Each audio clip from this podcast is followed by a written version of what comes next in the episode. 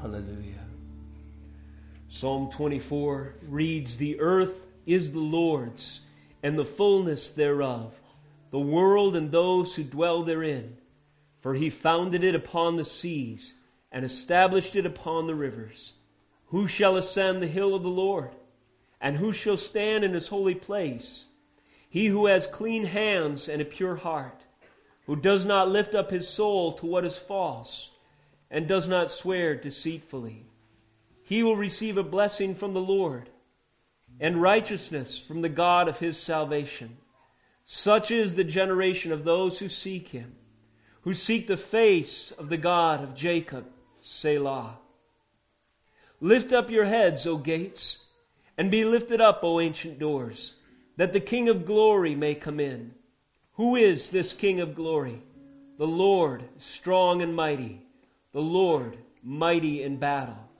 Lift up your heads, O gates, and lift them up, O ancient doors, that the King of glory may come in. Who is this King of glory?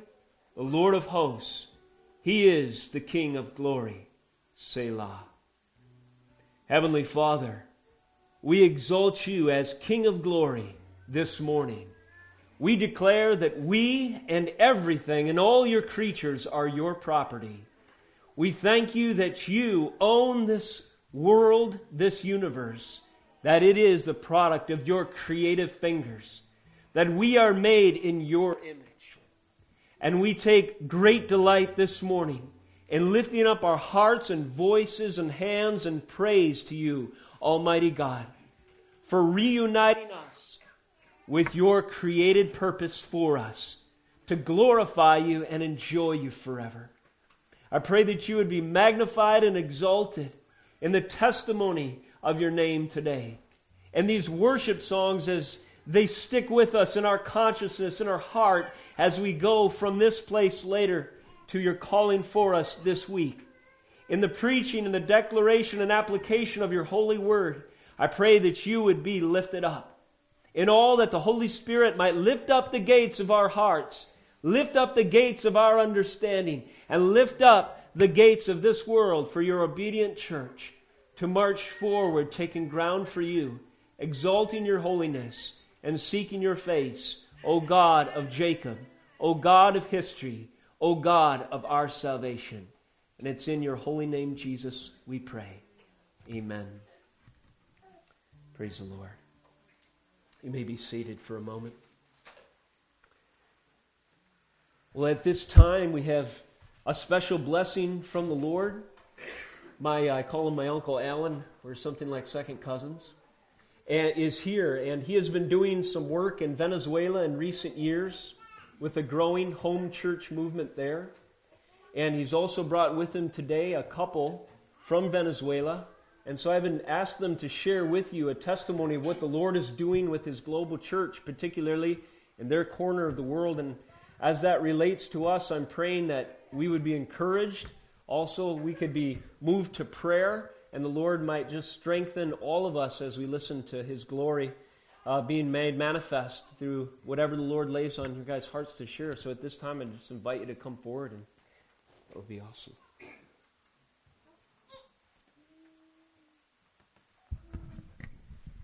Morning.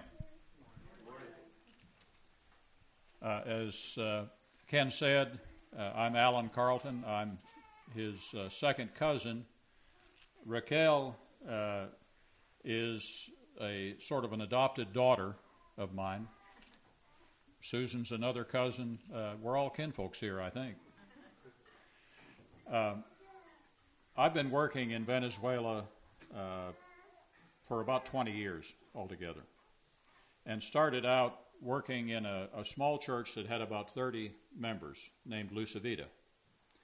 Raquel and her family were members in that church uh, at that time. And uh, basically, that church today uh, has grown to the point that it has over 3,000 members. Uh, they are members of a, a, sister church in that city uh, called the First Baptist Church of Venezuela in Acarigua, or short for PIBVA is short, is the acronym. And it also has more than 3,000 members. Those two churches are the largest in Venezuela right now. Uh, the, the way that Raquel and I became close was when she was 10, she gave me a letter and told me, uh, uh, I'm a 10 year old girl who needs a father. My father was murdered. And uh, so I walked alongside her family now ever since that. That's been about 16 years ago. And I had the privilege uh, four or five years ago to give her to Eduardo in their wedding and help perform the wedding ceremony. So uh, it's very close. They have a little boy named Derek who they allowed me to name. Uh, so, like I say, we're family. This year, their church, PIBVA, has decided uh, that the time is right to kind of go into overdrive. And they, before December, that church will plant seven new churches. They have two daughter churches, one in Guanare and another one named Hebron, that are going to plant eight more churches. So, altogether, 15 new churches will be planted and dedicated in December from those three churches. Uh, the potential exists for there to be a great awakening across all of South America, starting in the area where we're working in central Venezuela. That's a possibility. Uh, for the last couple or three months before they came here, Eduardo and Raquel were working in a, a little city called Turén. And they were working to plant one of the churches there. And I thought it might be interesting for you to hear from them, among other things, that the Spirit leads them to tell you how they spend their time planting a church in a, another city. How do you go about that? Uh, I think you ought to plant one probably in 50 lakes, but so. Buenos días. eh, mi nombre y el nombre de Derek y el nombre de. Ah, yo hablar de esto, so hablar de la, la obra. Okay. Tú quiere el Espíritu Santo dice a ti. Okay. Hace muchos años en Venezuela. Uh, she has a lot of years in Venezuela. Yo, una niña de nueve años. Uh, she was a little girl of nine years old. Eh, en la iglesia Luz y Vida. And she was in the Luz y Vida church. Llegó un misionero. Uh, and she saw a missionary. Alan Carton. Él, cuando yo ver, when she saw me, es muy especial para mí. Uh, I was special for her. En ese tiempo, In this time, muere es mu, muere mi papá. uh, her father was killed. Y eh, yo conocer a Alan And she knew me y pedirle and mi necesidad uh, talked to me about what she needed de mi corazón and her heart, un papá. uh, father. Y yo pedirle And a ti uh, okay, mi papá. and she took me as her father. Y así fue mi adolescencia, muchos años, tú en Venezuela. Uh, so for many years after that, I was in Venezuela and together and helped her family. A 19 años, a mis 19 años, When she had, when she was 19, conocer, conocer con- knew who? a Eduardo, Uh, she knew Eduardo when she was mi 19. esposo. Luego, And later, él y yo, juntos, they were together en la iglesia PIBVA, la primera iglesia bautista de Venezuela. and they together joined. Just to give a little background, uh, Eduardo grew up as uh, in a going to a Pentecostal church with his mother. Uh, the pastors at Luz y Vida weren't real happy about Raquel falling in love with a Pentecostal young man, so they went to a different church, the First Baptist Church of Venezuela, PIBA. Sí. Y allí, un mes, un mes en la iglesia PIBVA, after they'd been one month in this church, Pibva. Mi corazón anhelar un bebé. Uh, she, in her heart, wanted a baby. Yo no era posible, Derek, no era posible, yo, no era posible Eduardo y yo tener bebé. Yeah, it was not possible for them to have a baby at that time because Eduardo has a very rare disease. It's a morphea. It's a the subcutaneous tissue in his head and face and body. It dies, and he's the only. The, we went to an expert in Dallas uh, earlier this year. He's the only Hispanic male she's ever seen with that disease. But part of the disease caused. Uh, uh, what do you call them? The uh, when the, va- the the veins get very enlarged, like women get varicose veins. He has varicose veins, had them on his testicles, and so he was unable to have children at that time. Y una noche mi líder se llama Lea And one night, uh, she was talking to the the pastor of her congregation, Hermana uh, Sister Leah, ella hablar de la fe. and Leah talked to her about her faith. Mucho poder en la fe. She said, "There's a lot of power in having faith." Ella decir que lo que yo quiero, Dios quiere más. And she said, What you want in your heart, God wants more. Y yo pensar, ah, un bebé And para mí. She wanted a baby. Y mi fe, yo ejecutarla, accionarla. Uh, may? Acción, fe, ponerla en Ah, práctica. and she needed to pursue her faith as an action. Y pedir a Dios un bebé. And so she asked uh, God for a baby. Y cuando en ese tiempo de, de mi fe, un mes, en un mes yo salir embarazada. Uh, and one month later, she found out she was pregnant. Sí. And Sí. Y eh, muchos problemas en mi embarazo. she had a lot of problems with her pregnancy. Tres meses de embarazo When she was pregnant three months, es un accidente en el baño. she had an accident in her bathroom. She slipped and fell Yo es tener mucho sangre. and bled a lot uh, from from uh, was having a lot of vaginal bleeding at that time. Cuando ir al clínica, hospital, She went to the hospital yo pensar, and she thought, ¿por qué a mí? "Why me? ¿Por qué yo? ¿Por qué yo? Yeah, why me? Why lose this miraculous baby? ¿Dónde está Dios? Where is God in this?"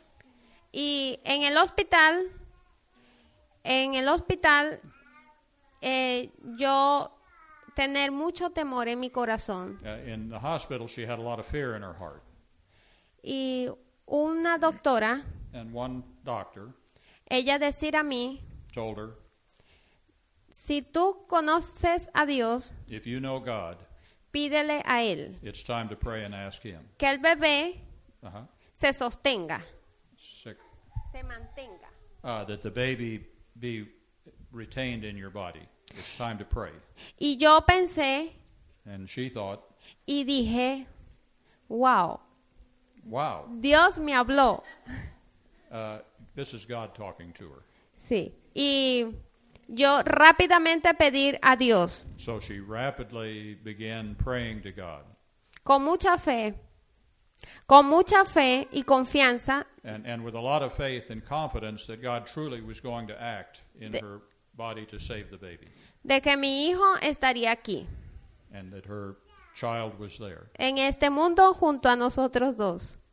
En este mundo junto a nosotros dos. Uh, in this world with them, not in the future. Y aquí está Derek. And there he is. Es mi parte de fe con Dios. And this was a, a huge leap of faith and a, a response to faith from God to her. Eh, Eduardo y yo somos misioneros, When they were missionaries together líderes, and leaders de la iglesia Pitba. in the Iglesia Piva. En, eh, estamos en noviembre. ¿Cuándo comenzamos nosotros la obra en? Ujú. Estamos en, estamos en septiembre. Estamos en septiembre. September? En junio, And In June, comenzar una obra they began a work grande that's very large en Turén, in Turin en Venezuela. to plant a church in Venezuela, Turin, Venezuela. Una gran misión And it's a great blessing de la iglesia for the, for the church para nosotros and for them. y nuestro equipo de trabajo en Venezuela. Nuestra misión es And this mission is establecer cuatro iglesias en Turén. uh, they're going to start four churches in Turén. Y así, cada congregación, por ejemplo, Jericó, cuatro más, cada, cada congregación tiene esa misión. Cada congregación Congregación, tiene- misión. Uh, every congregation there, there's a mother church, and then four congregations. Every congregation is going to foster four missions. Y eh, el 21 de septiembre es, On the 21st of September, la misión es tenerla establecida. Las 15 iglesias. like eh, Las 15 iglesias. 15? De la And so on the 21st of September, they begin the for five churches. Un gran trabajo muy hermoso. It's really a, a huge work and a great blessing. En este trabajo, In this work, en este trabajo uh-huh, vemos la mano de Dios. vamos, uh, Vemos la mano de Dios. ah, in this work, she's been seeing God's hand working. Cómo se mueve. ¿Cómo se? Cómo se mueve. Cómo, Like a cómo se mueve la mano de Dios ah, it's just how is moving, how God's moving there, Um, en la vida de las personas. and, and because the the lives of people are being changed, El trabajo es and the work is eh, martes, so uh, Tuesday, jueves, when or Tuesday, Thursday, sa- jueves, sábado, Saturday, domingo, and Sunday. ajá, de 7, de 2 de la tarde So starting at two in the afternoon ajá, hasta las 7 de la noche. until uh, seven at night. Ajá, Allí se mueve un gran evangelismo. And so basically working door to door on the streets talking to people for that five hours for four days a week was Antes what they de, were nos- doing antes de nosotros viajar aquí, until they came here. en una semana And one week teníamos 200 almas para el Señor. Uh, they had 200 people come to accept Christ in this.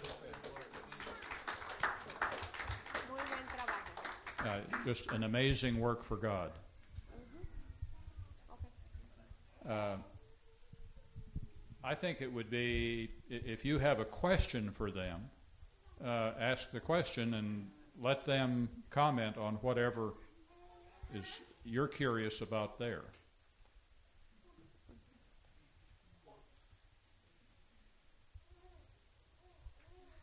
they working with youth or just like you said going door to door or is it They they're going door to door, and there are youth that work in in their team. They have some young people that, that work with them. There are all ages in the church are involved in this. Uh, and it, this is a personal observation of mine. Evangelical churches in the United States in general do a bad job of discipleship.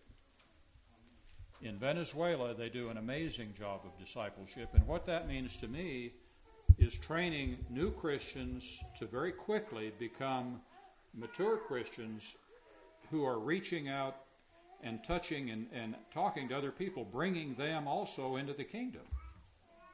They do a, a much better job of that than we do. What is the predominant religion in Venezuela and what percentage is Protestant? And what were some of What, and what percentage is Protestant, Baptist, Methodist, Protestant?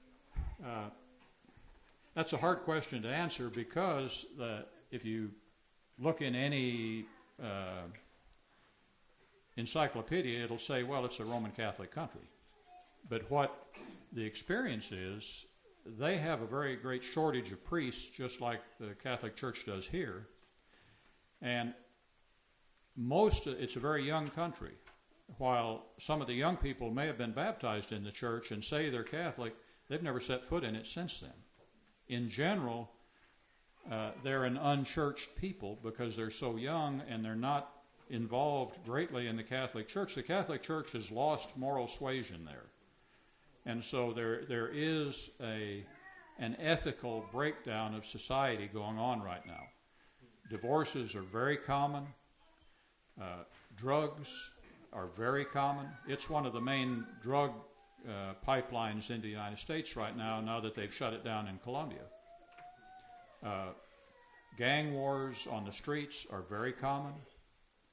Uh, it's very common for people, uh, a guy and a girl get married when they're 20, they have four or five kids. He gets to be 40, decides he shucks her for another 20 year old. And she has four or five kids to take care of. Can only there are no jobs for women to speak of down there. There are no jobs for anybody much except uh, okay, tomorrow I'm going to be building something. You can come help me build it. If you're a woman, what you can do is go make some cakes in your house and sell them on the street. That's kind of what the kind of thing you can do. So she can afford to feed herself and maybe one or two kids. The others have got to go and scrounge on the street. Uh, that's why one of the their church, Pibva, uh, sponsors a school for ch- street kids. That 250 children uh, come in every day and are fed two meals a day and and given free schooling. Um, the the needs are huge there. I, I would say, though, in answer to your question, there are probably 30 or 40 percent of the people there are honest to goodness Catholics. There are probably uh, about that many also that are Protestant, uh, with probably um, more, well, maybe not quite that many, but Pentecostals and Baptists are the most common there. Uh, there are a few uh, Nazarenes on the coast, and but not very many. There were a bunch of Mormons working there. They pulled all of their missionaries out uh, several years ago when Chavez uh, was becoming a little bit hostile to uh, the evangelical movement. But in general, the, the politicians there have encouraged evangelicals for a number of years because they undercut the, the power of the Catholic Church. They're, that'll change as soon as they see us as being powerful enough to be a threat. Um, in general, though, the, the, the country is not a really uh, Christianized country in, in practice, but then again, neither is the United States.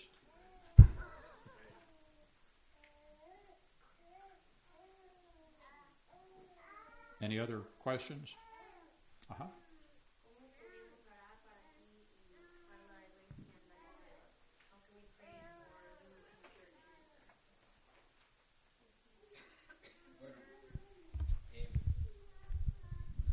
A- ahora lo digo, o sea, lo importante de nuestro país no es tanto como quien dice la situación económica ni eso, porque nosotros, he's talking about need to pray for the economic situation in Venezuela because it's so bad right now. ajá, eh, yo creo lo, lo, ¿por qué? Eh, la situación económica no afecta al, a- al hijo de Dios, nosotros como de Dios. Yeah, the economic situation need to pray that that doesn't affect the, the hearts of the people who are following Christ. porque en ese momento es en donde vemos cómo el Señor suple todas nuestras necesidades mientras nosotros trabajamos en su obra. Uh, need to pray for God to supply the needs of the people there. Eh, la oración ahora primordial es em, The basic prayer now es por el, eh, el plan evangelístico que tiene nuestra iglesia. hoy. is for an evangelistic plan to really take hold there. La inauguración de esas 15 iglesias en diciembre. And so uh, they're planning between those three churches to start 15 new churches in December. They'll be, uh, um can't think of the word, basically established. La oración entonces sería And therefore, the prayer is que el Señor supla todo en transpor- transporte, that, that God supplies everything in the way of transport, eh, infraestructura, o sea, in the structure that they need to, to worship, y em, eh, que em, la situación política no afecte la construcción de esas iglesias. and that the political situation will not get in the way of building the churches. Ok. Sería esa la oración. Y bueno, eh, estoy muy agradecido de estar hoy aquí con usted. And they're really, really glad uh, to be here with you. Es una congregación muy bonita, eh, muy familiar, muchos niños y Yeah, this feels like home to them, this congregation, because there are a lot of children here. Uh, your music is drums and guitars. That's kind of what goes on there. Uh, very much feels like home. bueno, muchas gracias y que Dios los bendiga a todos. Uh, and God bless you and thank you for everything.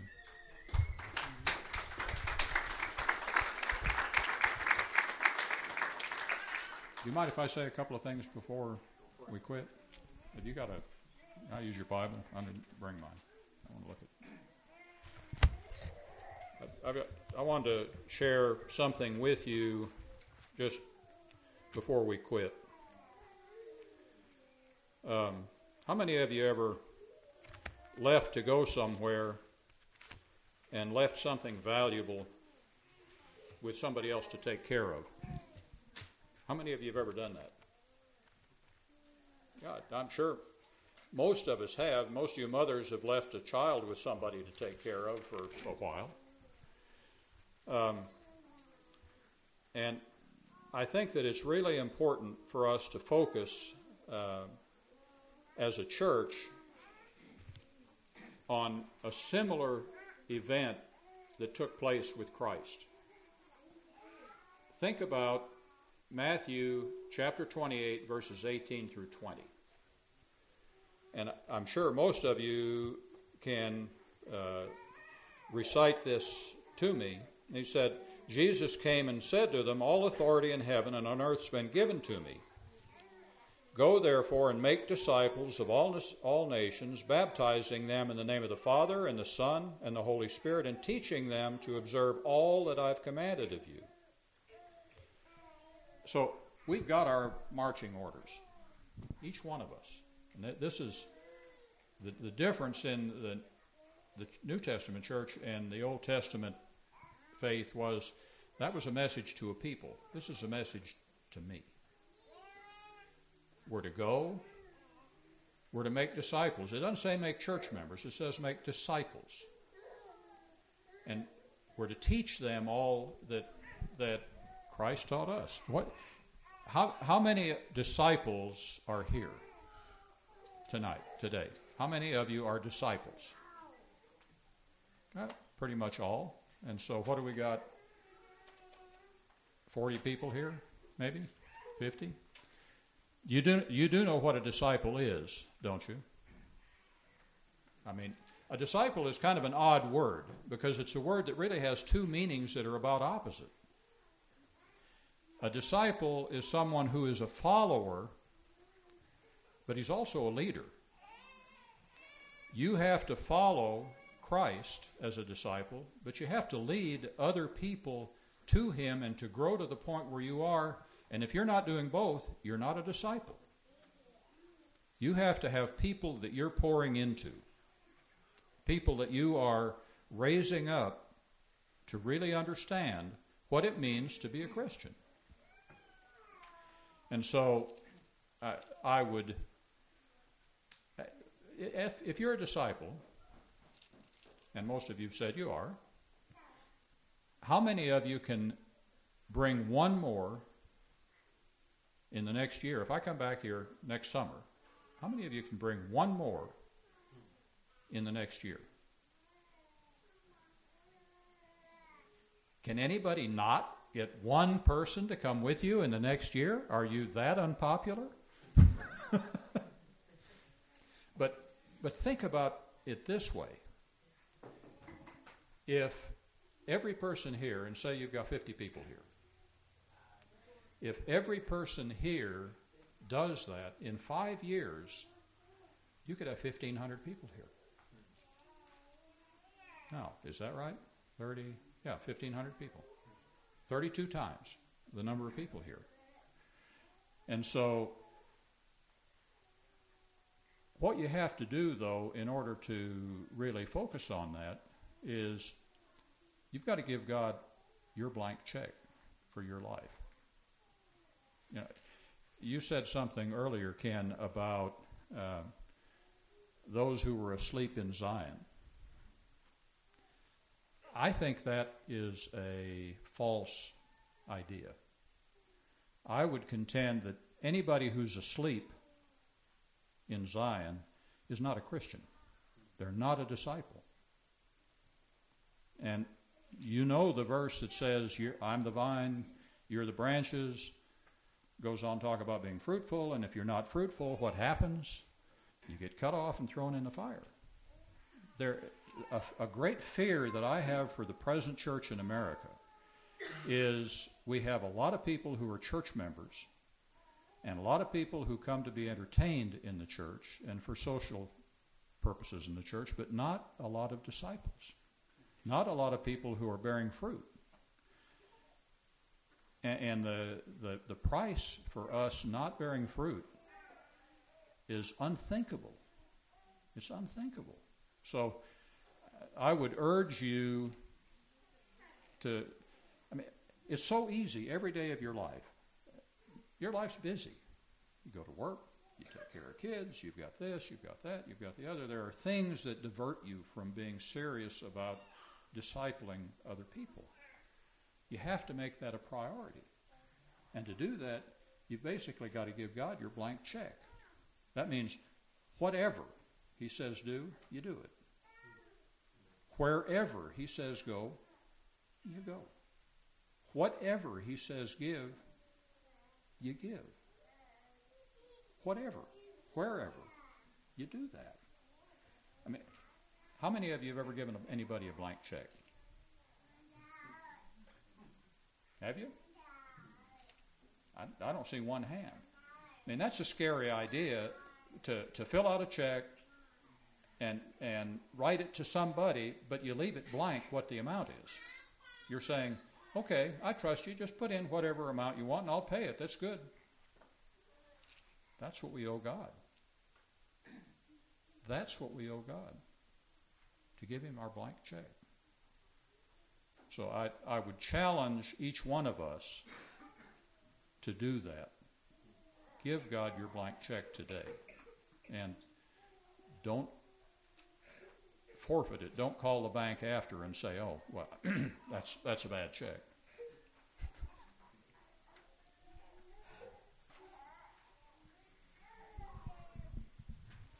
Praise God.